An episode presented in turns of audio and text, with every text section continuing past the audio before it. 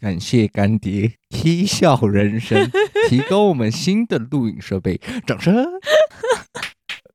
看，原来你是要讲这个我老仆在这边立下誓言，什么？我会赴汤蹈火，以身相许。那你为什么到现在都还没有关心我的肠胃炎好不好？啊，我的声是声音的声。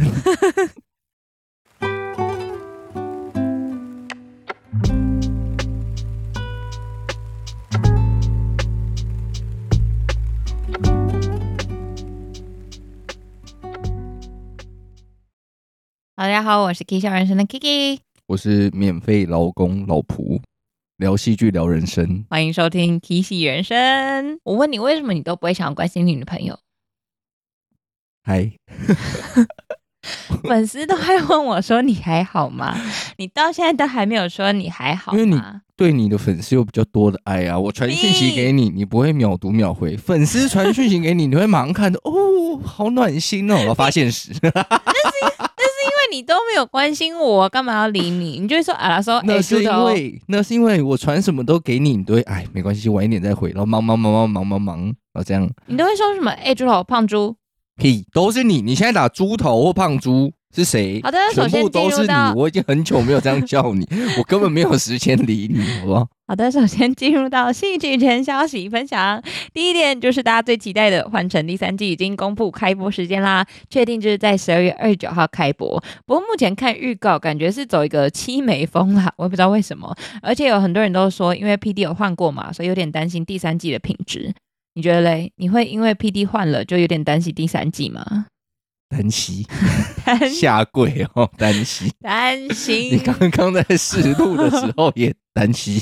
worry，我其实没有概念，到底换 PD 会对节目诶多严重的影响应该是风格或是选角吧，因为他们看人很准啊。像比如说海恩，哦，所以偏 PD 会拉主 key 去选角会会会，他是最终决定的人。哦，我以为会，比如说有一个幕后团队去决定成员他们会一起讨论，可是真正决定权还在那个主 P D 哦，我觉得看了才知道，讲什么废话？不是我对 PD 又没概念，就是换成那个 PD 不是跑去别的地方吗？你是不是要 Q 上一集？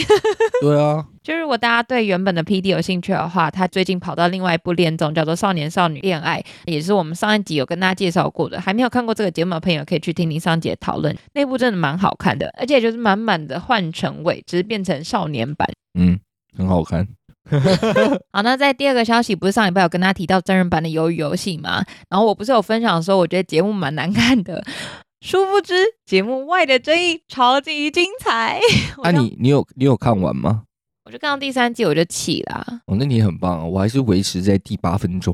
我其实后来我有稍微看一下网络上的讨论，然后也有被剧透，就是谁赢了，然后谁干嘛干嘛之类的。但是我就觉得还是还好这样子。结果呢，因为最近的争议实在太多了，有点颠覆我原本的感受。就我不是觉得它变好看了，而是我突然理解为什么那些参赛者会哭，或者是会有一些不满的情绪。那首先第一个争议，因为节目当时是在英国贝德福的摄影棚拍摄的，他们刚好遇到寒流，所以气温只有零下三度。然后第一关他们不是在玩那个一二三木头人吗？对，虽然节目组他们事先有帮大家准备好厚外套、手套还有保暖衣物，但当时为了还原韩剧的服装，所以参赛者他们只能穿波夹克，然后还要拉开拉链，露出那个参赛号码，而且他们要长时间忍受低温，不能上厕所，不能喝水。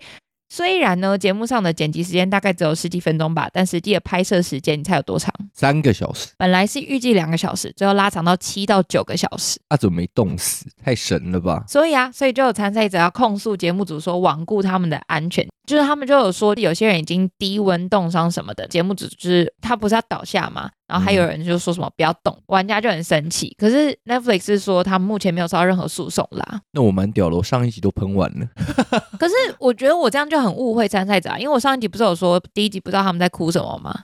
啊，我是说节目组有问题啊，他们就不知道在干嘛、你有说这个啊、我说他们就根本不懂怎么做实境秀啊，他们想要跟鱿鱼游戏一模一样，可是实境秀不是这样玩的。哦，反正如果是在寒流中玩那个一二三木头人，还是要在身体这么不舒服的状况下，我自己是觉得蛮值得哭的、毕竟我肠胃炎，半夜吐到爆炸，都没有人安慰我，我也是挺想哭的哟。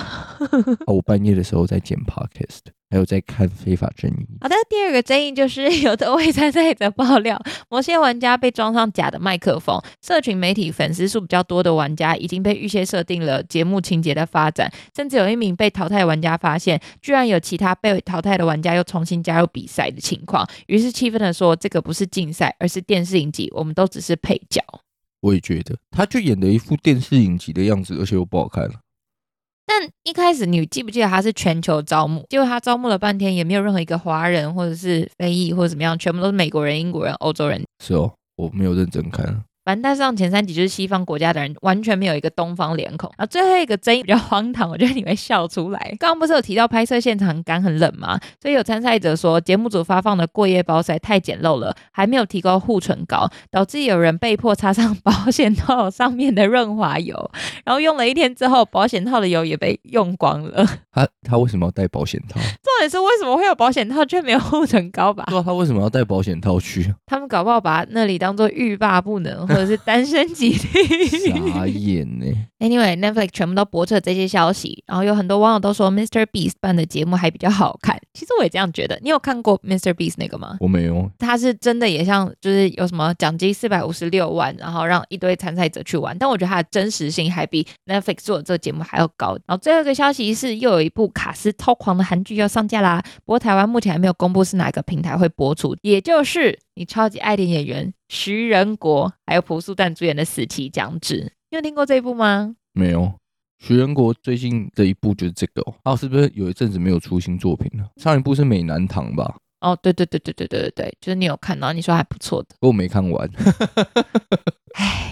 反正他就是改编自韩国网漫，然后主要在讲述男主角面临人生失意之时，因为工作、恋爱接连失败，大受打击，所以他选择死亡。没想到经历了多次死亡还有重生之后，展开了全新的人生，而且他每一个不同的人生脸孔都会变换。所以这部最屌的是他的配角，包括李道宪、李宰旭、高允贞、金财玉、吴世正和崔始源，每一个都是可以独立当男女主角的卡，居然全部集结在这部剧，还蛮屌的。目前是预计在十二月十五号开播。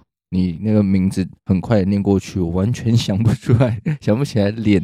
李道宪就是《黑暗荣耀》里面男主角啊。哦，对 对对，我想起来了。然后李宰旭就是那个，请搜索 W W W。这我没看。还魂的男主角高允贞也是还魂的女主角。还魂是韩剧哦，我还以为是陆剧。还魂是韩剧，你这个不专业的影评。我现在我不到一个月前才成为的。好啊，反正他们两个都是韩剧的男女主角，而且是新生代蛮夯的。金彩玉之前有跟朴敏英演另外一部韩国恋爱韩剧，然后吴世正跟崔始源，嗯，就演戏演很久了。吴世正是好耳熟哦，他是演那个恶鬼哦哦哦哦，你有看过恶鬼哈？而我其实没有很喜欢恶鬼。Disney Plus，请攻击他，不要攻击我，我还是你们最好最棒的创作者名单哦。没有哦，说真的，恶鬼跟非法正义比，非法正义把恶鬼压一定要扁一顿，好不好？啊，很多人经典的前三名韩剧有恶鬼哦。干，可是我觉得恶鬼他不是二姐跟小妹吗？突然爆出一个大哥还大姐，根本就没有线索，你推敲不出来那个恶鬼是谁，我超生气的。最重要的就是逻辑，非法正义就很有逻辑。我觉得你是不会把这段剪进去的，当然不会啊，不然你接不到叶配怪我怎么办？好啦，那我们进入一下今天要讨论的两部剧。首先，第一部就是《与恶魔有约》。你对宋江和金玉珍的表现如何呢？他们的颜值真是 无话可说啊！哎，可是我觉得前两集太难评了啦，就只是吃颜值啊，你很难说这部剧好不好看，因为根本还没进入到重点呢。他的第一集有一个我自己觉得很大的缺点啊，他太想把画面做得很漂亮，去拖垮了整部剧的节奏，就是你。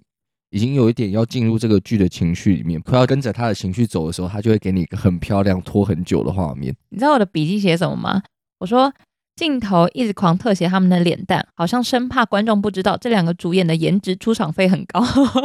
重点是他们两个的颜值已经不用特别打什么漂亮的画面，就已经非常好看。他们还要做一些很漂亮的画面，然后用一个超慢的动作在那边让你好好的欣赏他们两个漂亮的人类。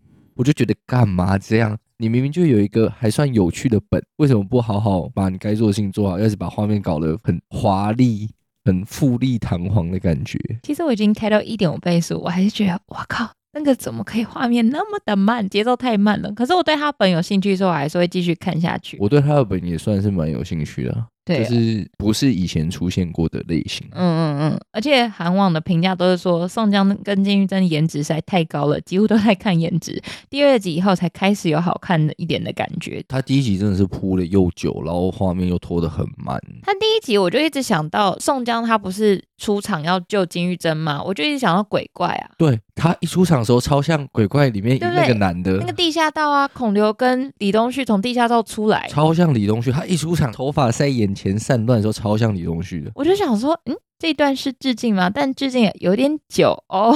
可是那一段真的很帅，嗯是没错啦。嗯，宋江嘛。荒谬。那我们与恶魔的有约就到这、哦。对啊，好，那我们就来聊聊有颜值、有演技的非法正义大结局。你要不要先讲一下你对结局的想法？赵县想要阻止治安维持者嘛，然后嗯金志勇的目标是想要把赵信也变成这样维持者。嗯我觉得结局是比较倾向金志勇达成他的目标一点点。我觉得但是是这样子啊。这个本我觉得很特别的地方是，赵宪跟金志勇每一次碰面，他们两个心境都有不同的变化，以此推进这个主线剧情。其他都只是、在我看来只是出来插花的，增添一些气氛，然后告诉你说现在发生什么事情。比如说嘞，像是崔记者他一开始的定位比较像唯恐天下不乱嘛，我觉得他最后其实有点被金志勇稍微动摇，变得比较有想要实现社会正义的那种感觉。嗯但是我觉得他这条线可以铺的再更明显一点，他明明就是一个很有张力的角色，有可能是我看的没有很仔细，我其实不太明了他整部剧从头到尾到底想要达到什么，或者是他的角色成长曲线，我没有看得很透。再来，另外一个是假的治安维持者，那个角色名字我有点忘记了，但是副会长，嗯，我其实也没有到看得很懂他的动机是什么。他就是一个很迷恋智勇的人。是啊，这个本铺出来的这个角色，他是很迷恋英雄嘛？我不确定这叫英雄主义还是什么，反正他就很痴迷于英雄这个人设，想要塑造出一个找到一个英雄。但是我觉得很有趣的地方是，他结尾有说嘛，就算有了金三斗这些证据，我们的会长是不是这一次还能逃过法网？我觉得智勇就是他的希冀啊，就是如果智勇能够成功打趴那么庞大的恶势力的话，他可能就心中也燃起了，他也可以打发会长，只是会长的部分没有交代而已。诶，可是他是说这一次也代表他之前尝试过很多次了。那我的哦看法是，我觉得有两种可能，他帮这个角色做了铺垫不够，我没办法推测出来说到底是哪一种。第一种可能就是他其实是在利用智勇，嗯我比较倾向的是第二种可能，他其实心中也有他的正义，他想要扳倒他的会长，不管是为了利益或是为了真正的正义也好，反正他想要扳倒这个目标，他尝试了很多次未果嘛，结果出现了金志勇这个角色，他看到治安维持者在社会上的所作所为。就觉得说，哎，是不是我可以把他作为我的一个目标，跟他一起实现这些事情？有点像你讲的袭击的那种感觉。嗯，我还是觉得就是一加二。就我前面有讲到嘛，英雄主义是他心中的一个种子啊，然后再加上他就是希望智勇能够成为那个成功的火苗，也希望这个火苗可以燃到自己，他可以像他的偶像一样扳倒他心中的那个恶势力，所以是一加二啊。我重整一下，我的第一种想法，刚刚说的利用，是他想要利用智勇来扳倒他的会长，这是我所谓的利用。第二种是他一直在扳倒会长这件事情上没有得到一个好的结果，他需要投靠金志勇这个他看来更强大的人去帮助他实现他的目标。嗯我觉得这两个应该是不太一样的。哦，我的想法里面不太一样，这就是针对刚刚那两个角色。那嗯回到我认为的主线赵宪跟金志勇这边，哎先夸奖一下，我对于南珠赫的演技真的是倍儿棒，我觉得他真的是完全打破我以前对他的印象。他以前就是个小白脸，演戏的时候就是偶像的那种感觉，小白脸。嗯，然后到二五二一进化成一个有层次的初恋，到这一步，我觉得是很大一个突破了，真的很大。我觉得这一部他演的很好，我没有其他的评价，我就是觉得很好。呃因为我看过漫画版吧，我觉得漫画版他把它还原的很好之外，甚至有点超越漫画版的形象。他把男主角的人设做得更鲜明、更立体。虽然社会维持者他的正义到底是对还是不对这件事情有待讨论，但志勇心中的那股正气，我觉得是有很深刻的体现出角色的一个立体感。再来第七集一开始，副会长就直接问说为什么要救赵宪？金志勇的回答是他想要让他学长成为下一个治安维持者。哦，我也想要问你这个问题，这是什么意思？赵宪跟金志勇在我看来最大的差别是，赵宪还是相信法律的。嗯其实有很多地方都显示出来说，赵宪其实知道他的上司是贪腐的，是做了很多坏事，跟犯罪组织有勾当的。只是目前的现况，他无能为力，他就必须要遵从他上司的指示去帮他善后这些事情。嗯但是赵宪还是相信法律的。你可以看到他对待罪犯的时候，虽然动用暴力，但是他没有杀了他们，他还是交由法律处理。嗯，就是把他们抓起来交给法律处理。但是治安维持者不一样的地方是，他会杀了他们。哦，所以你的意思是说，他需要让赵宪杀人？志勇现在的行为其实比较像去弥补法律的不足，嗯，他可能希望赵宪成为这样子，不是杀人，杀人只是一个不相信法律的行为，不代表他想要赵宪杀人。哦，他只是要赵宪认同他的论点，然后支持他论点，跟他一起行动。对，哦，那我也有问题。我先问你一个问题，在这一我先的，为什么你问完我一个之后，换我问你啊。在这集里面，后来南英日去探望赵宪嘛，因为赵宪不是被救，然后躺在医院里面还没有醒嘛。南英日去探望他，那时候他说：“你到底干了什么好事？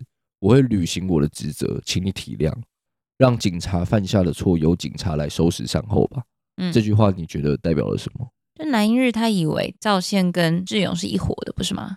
我比较倾向南英日其实知道赵宪是田鼠的走狗，他帮田鼠做了很多事情，然后他其实也知道田鼠有问题，所以他才会说我会履行我的职责，让警察来帮警察收尾，因为他强调的是警察，他知道警察里面有问题存在，警察有人犯了错，那他也是一个正义的警察，我来帮你们做结尾。哦，是这样子吗？我一直以为他是在讲，他以为赵宪跟志勇是一伙的，所以他才会觉得这样维护者一直抓不到是有问题的。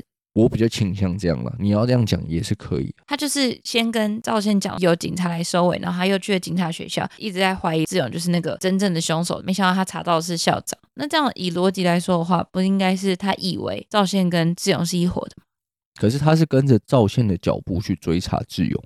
哦，他调查志勇的时候说，前队长来找过你，你的外表的身高体态又跟治安维持者很像，你一定有问题吧？你赶快承认，他其实是跟着赵先的脚步、欸哦，然后他被诱导去查田鼠嘛，沿财协，他就嗯被撞死了。很多人说他死的很快，但其实我觉得死的刚刚好那个节奏，因为在漫画里也差不多，他就只是要拿来给志勇这个角色一个冲击，你的行动会间接影响到更多无辜的受害者。我觉得南英日的警察的出场用意是这样子，我先说，我一开始看到的想法，我一开始其实是以为金志勇故意要这样做，因为他知道南一日这样会被杀掉。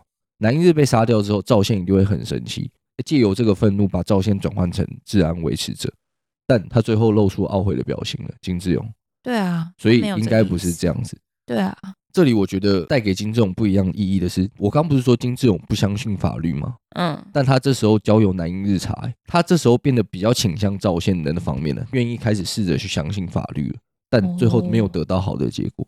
哦，所以他又更加下定了决心，说必须要由我的方式来执行。我觉得有这一层意思在啊，因为他前面不都不相信警察吗？他不相信法律，自己用双手去制裁那些犯人，但他这次选择交给警察，他在中间的态度有很大的转变是，要么就你照线证明给我看嘛，嗯，要么我就做我的方式。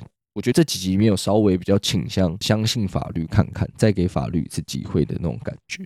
哦，好像蛮有道理的欸。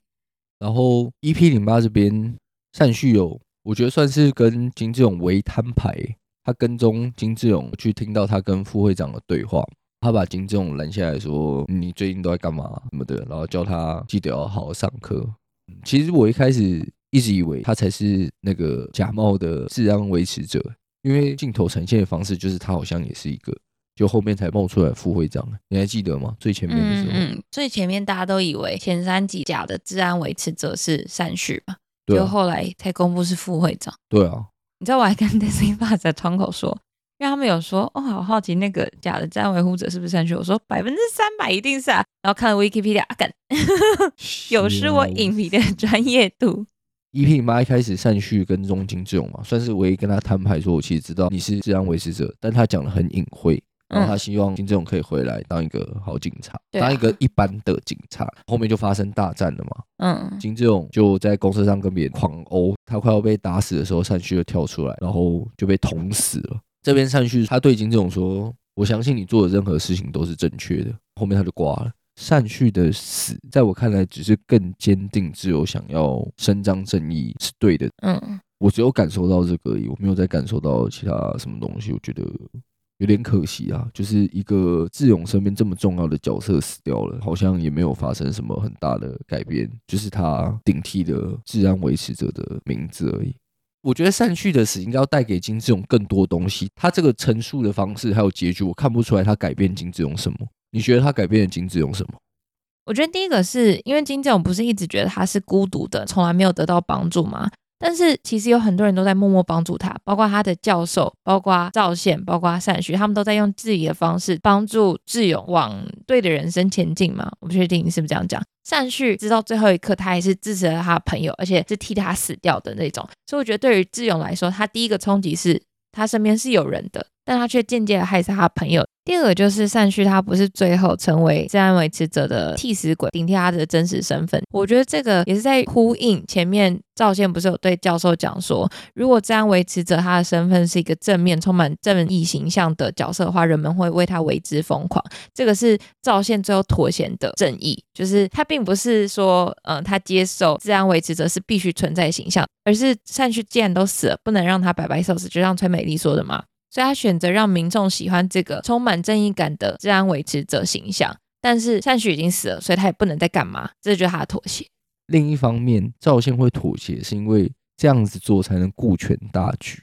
因为嗯青瓦台那边还有最大的 BOSS 在。嗯如果现在让金志勇的身份曝光，赵宪跟着也受牵连的话，就没有人有办法铲除这些邪恶了。嗯然后我刚刚有讲，我觉得赵宪有变得比较像治安维持者嘛，因为他最后决战那边，他直接把田鼠打死了嘛。嗯他其实是在这一个场景里面很迅速的转变。他原本一开始是要把他逮捕，嗯田鼠抓到机会要去捡回他的枪，就开枪打散了他们三个人。金志勇反击失败，又中了一枪，然后赵宪就直接上去把他活活打死。嗯在赵宪打死田鼠的同时，金志勇也反杀了方先生，嗯就代表说他们两个其实已经变得更像了。就是嗯与其把犯人交给法律，他们更愿意用自己的方式行使正义，这是赵宪的转变。嗯然后金志勇，我刚刚有说他就动摇了嘛，嗯他选择相信法律，但失败了，所以他还是变回他原本的样子。然后我觉得这边还有一个做的蛮好的讽刺，就是崔美丽被抓了嘛。警察盘问他，他说他其实今天是第一次得知这个事实。警察就反问他说：“难道不是因为你跟他是同伙吗？”嗯，他就说：“想抓住坏人的心，我跟他是一样的。我想可以这样说，但是关于这点，你不也一样吗？外面的那些人也一样，对吧？就外面造出来的是最大的 boss。”所以不对。不是，他应该也是知道后面更高层绝对有更大的恶势力在控制这件事情，他就是故意讲给外面的人听，在讽刺这件事情。就是啊我跟你一样想要啊，可是外面的人不一定这样想。啊，原来这颗镜头是这样。再来，他们接续的下一个画面是副会长就醒来了嘛，就是我刚刚讲的，他到这边我觉得才比较完整的副会长的人设，就是这部作品比较可惜的地方。你看副会长跟崔美丽他们的形象那么鲜明，但是他们的动机我觉得都描述的不够，给他们的细节不够多。那我要不要跟你分享一下漫画差异？因为漫画其实有补充更多这两个角色的人设刻画。你说崔美丽跟副会长，对，首先崔美丽她其实是一个无所不用其极都要达成自己目的的人。这个虽然在影集里头有稍微提到，但没有提到她的做法。因为在漫画里头，崔美丽她其实有发现赵倩被攻击这件事不单纯。那他漫画中还有一个下属，他故意让那个下属发文讨拍说他天天都在吃精神药物，然后那个部长一直在鼓励前辈继续挖真相，但还是让人感到害怕。就没多久之后，他的部长，也就是他在剧中那个主管，就被自杀了。所以严格说起来，那是崔美丽挖的坑，他要让部长替自己挡刀，他要继续做这件事情，他需要更多的替死鬼，而且在漫画中的替死鬼还有更多人。然后再来，你有说到副会长的人设，不太确定他是为了什么而存在的吗？在漫画中，副会长是一个完全为智勇着迷的人，是近乎痴迷。影集里面也是啊。光看影集的表现，你觉得他为什么为智勇痴迷？我找不到一个答案呢、哦，这漫画也没有解答到。但是漫画跟影集同样都有讲到，这个证据也无法推翻会长，所以我觉得这个是接下来才要讲的。他会出第二季哦。没有原作者好像没打算继续画下去了。他演成这样，感觉就很想出第二季啊！原来是原作者就是设定成这样。原作者应该是没有要出第二季，可是很多韩国网友看完影集版之后，就一直在敲碗说：“哎，有没有第二季？”这样其实蛮期待的。好，我要继续讲。其实方先生他在漫画里头的形象跟影集版也差很多。方先生是改变智勇最大的关键。真假？对，他在影集里面像个龙套一样。对对对对对，基本上这边都差不多。是方先生最后在漫画里头突然跟志勇讲很多蛮不可思议的话。因为方先生他不是有戴那个戒指，他其实是信耶稣，还会默默帮他杀过人祷告吗？嗯，对，影集也有演。对，可是，在漫画里头，他有解释到为什么方先生要去杀人，然后要一直不断的去赚钱，因为他其实也没有在花钱啊，你不觉得很奇怪吗？这一点，嗯，那是因为方先生跟铁石很好，铁石在坐牢的时候，方先生曾经请铁石的叔叔帮忙照顾铁石的女儿，然后方先生帮忙出钱，结果照顾到最后，他女儿在南美消失了。不知道是被关起来还是被怎么样，田鼠就说：“我有办法帮你把他女儿弄出来。”所以他才会一直帮田鼠做事情，一直不断的去杀。哦，所以方先生他其实，我觉得他某部分没有那么想要杀人，但是为了铁石的女儿，为了把他弄出来，他愿意去做这些刽子手的工作。嗯，因为在漫画中，方先生是所向无敌，他简直就是丧尸哦，怎么样都杀不死，就连赵宪打他、杀他都杀不死。方先生最后把那个戒指给智勇，最后就跟智勇讲说：“你看看我的人生，希望你不要踏上跟我一样的路。”然后就自尽了。智勇就带着那个戒指当警察，就有点算是在赎罪吧。嗯，影集他没有提到这么多。还有一个我觉得蛮有趣的是，刚刚不是有提到铁生女儿在田鼠的手上吗？但因为赵宪他有说过他自己曾经待在南美嘛，这影集也有提到，他跟教授都有待在南美，他们曾经是在外面一起工作过。所以他知道田鼠在骗人。因为南美那边是一个连总统的话都没有人要听的不法之地，除非付钱，不然他们是绝对不会防人的。所以方先生直到最后一刻才知道他被田鼠利用了，因为田鼠根本就没有方法可以把他弄出来。嗯，所以方先生最后杀了田鼠，然后也自尽。哦，这样是不是比较完整？对，对吧？那影集改的还不错哦。对。然后漫画还有一个附加结局是赵宪最后带智勇去南美了，因为他让智勇感受到自由和和平是多么珍贵的。你认为理所当然的安全，其实是立在沙雕上的岩柱。然后是教授建议赵宪把智勇带走的，而且最后铁石的女儿有被智勇跟赵宪救出来。那我其实比较喜欢影集版的结局。没错，因为很多人都说漫画版其实有点拖太长了，影集版把它浓缩的还蛮精彩的。对啊，嗯，还有一个论点，我觉得你应该蛮喜欢的，就是漫画里头有提到赵先跟志勇在桥下对峙的那一晚。志勇说：“赵先因为体格高大，从国中啊、高中就肯定很高大，然后力气很大，这样所以没有被欺负过，没有当过弱者，所以没办法感受痛苦的感觉。然后在影集版，他就只是单纯讲说：你有当过弱者吗？你肯定没有当过。我觉得漫画版有补充更多的设定啦，这段我觉得微可惜。我记得影集版是讲说你没有站在弱者的角度看过世界。嗯，对对对对对对。但我觉得他不会讲的很突兀啊，就是想要把金志勇塑造成为弱势伸张正义的使者，这是金志勇的初衷啊。哦，可是他对赵宪讲这句话背后的潜台词就是漫画版的设定啊，因为他觉得赵宪那么高大，他肯定没有被欺负过，没有当过弱者。哦，对，这是我觉得漫画可以补充给大家知道的点，没有说影集版不好，只是微可惜。最后就是智勇站在善旭的墓前，崔美丽跟赵宪在远处的看。这边崔美丽有终于比较完整她在影集里面的人设吧。她这边有讲说，她对赵宪说：“我们好像有共同点的呢。”自然维持者，你还不能结束？你觉得这句话是什么意思？就治安维持者还是必须存在啊。他认为的非法正义还是必须要用他的方式去执行。我其实第一遍看的时候，我以为他在告诉赵先说：“你变成了治安维持者。”嗯，我第一遍看是这样，但其实不是啊。我觉得他应该就是像你讲的一样，你没有办法停下治安维持者的脚步。目前来看，他也是有他需要存在的意义。嗯，你终于有一次是认同我的论点了呢。然后后面就是青瓦台出面驳斥。因为崔美丽报道的真相是田鼠是市律门的核心，但青瓦台的市长，也就是总统府秘书室市长，算是总统之下的幕僚长，帮大家科普一下，因为我原本也不知道那是哪位。嗯，他出来驳斥说，他不是市律门的核心，他是一直到最后一刻都在对抗犯罪组织的可敬的警察，所以他晋升了田鼠的阶级，并追封他为荣誉警察厅厅长，真是现实的残酷啊！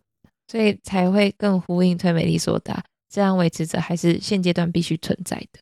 所以他导致了金志勇在宣誓的时候不愿意讲誓词，也不愿意举手，他就不认同啊。不是不认同吗？他知道田鼠是有问题的嘛？可是青瓦台这边现在出来否认这件事情，所以很明显可以知道青瓦台那边有人是有问题的。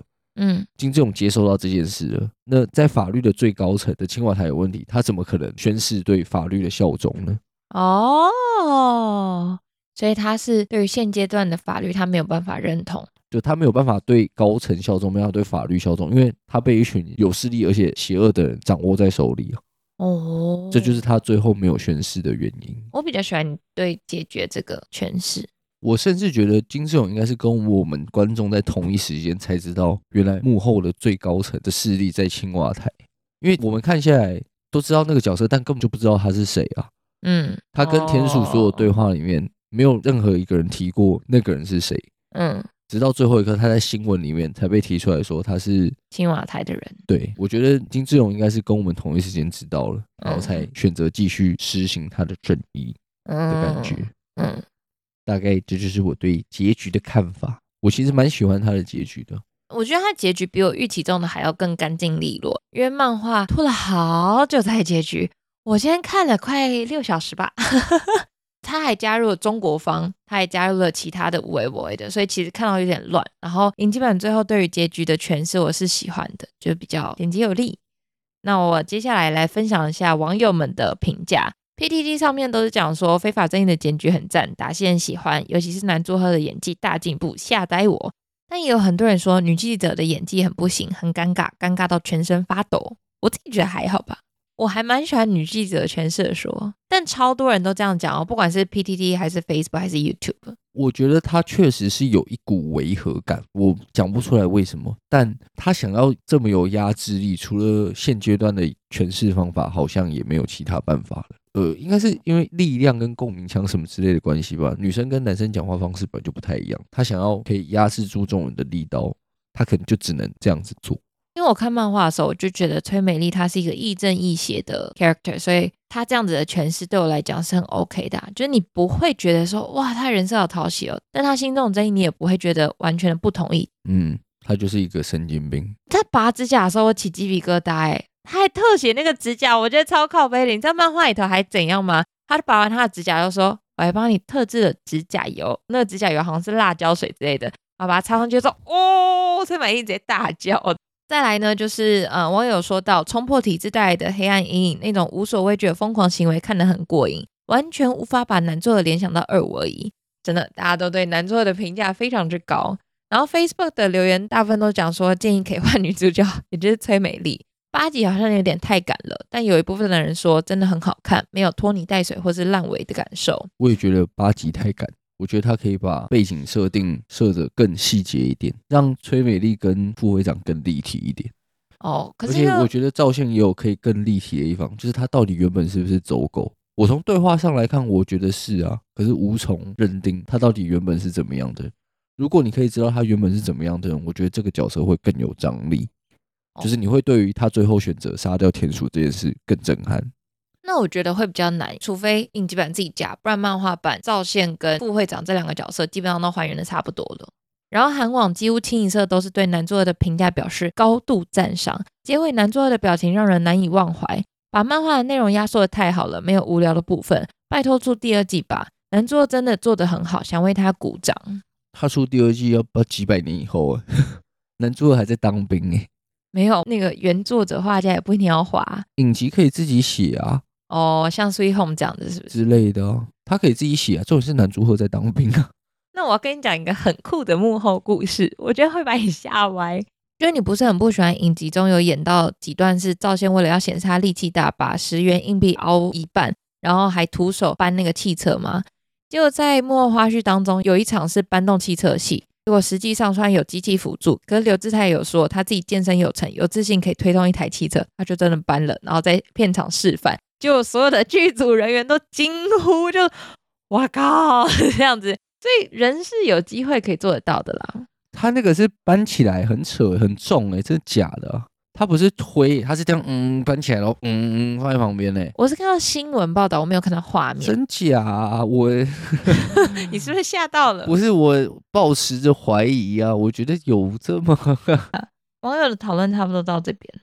然后我来看一下留言，这一次 Apple Podcast 有一个留言，它的标题是。终于找到新资料夹之外可以听的节目了，哦，把我们哎拿的跟新新资料夹一样的欸高度是我们两个唯一有共同点的 podcast 节目就新资料夹，不是吗？重点是人家新资料夹有就是逻辑又好笑。那么有逻辑又好笑，然后收音又比我们好，这个这么捧哦。他留言说这集听起来音质好多了，而且两个人默契很好。跟你讲是剪出来的，哎、今天这一集我看你怎么剪，你跟我一点默契都没有，你连看我影片都不知道。然后他说听起来很舒服，但真的 Kiki 讲话比较清楚，哈哈哈哈哈。老婆可以跟 Kiki 学习，哈哈哈身为广电系的学生，觉得你们评论的很专业，而且对剧本的想法很有深度，期待之后的节目，耶、怎么评价这么高，害我有点害羞，让我们的排名一直直直落。我已经放弃看这件事情了。Spotify 也有一个留言，嗯在少男少女恋爱，嗯，他留言说：“好喜欢你们的分享，终于可以跟别人讨论这部了。好喜欢慧仁跟陈允这一对，看到越后面越爱，而且每个人都好可爱。玩水枪那里也根本就是偶像剧才会出现的画面，他们很多段都是偶像剧才会出现的画面，弹钢琴也是啊，就是偶像剧才会出现的颜值啊。他们就是一言不合或者是一言超合就弹钢琴。啊你嘞？你一言不合，一言不合就谈恋爱啊！我上次不是 讲了吗？啊，我会弹琴，我会谈恋爱啊。我说你在现实中跟我一言不合，你会怎么样？你是不是就咬我脸颊？我哪有啊？我现在哪咬得到啊？你是你的脸颊都没洗，脏脏的，坑坑巴巴的。详情请看那个什么才儿影片？才儿影片，那个脸坑坑巴巴的，我哪咬得下去？屁啦！我超我超级无敌 Q 嫩的脸颊。你继续没了，没有留言了。啊，我们就两个呀。对啊，就跟你说，没有人要留言给我们，大家都直接去私讯你的小盒子，请杜绝这件事情的发生。为什么他们喜欢密我的小盒子？我有什么办法？大家都请去留言。但有超多人都跟我讲说，他们因为我们的介绍跑去看少男少女恋爱，还没有办法听 p o c k e t 因为他们不想被剧透。啊，真假的？嗯，有些人是这样跟我讲的。到今天还有人说，哦，我期末考刚结束，Kiki，你看老婆上次推的节目叫什么？我没有讲很多东西吗？好像也没有，其实好像有诶、有啊，我们把所有讲到有八集了。主线都讲完嘞、对啊可，以看的地方全部都讲了。对啊，好啦那，晚点听，大家晚点听。对啊，好啊，反正大家如果喜欢的话，可以去听听看《少男少女恋爱》，也就是上一集 EP 三的内容。那今天大家对 EP 四有什么心得或者想法，欢迎多多留言，不管是针对这节内容，还是期望我们做什么样的节目，都可以留言哦。就是不要让我们老仆感到寂寞孤单，觉得冷。我没有，我是还好，好了，就这样，下集见喽，拜拜。拜拜。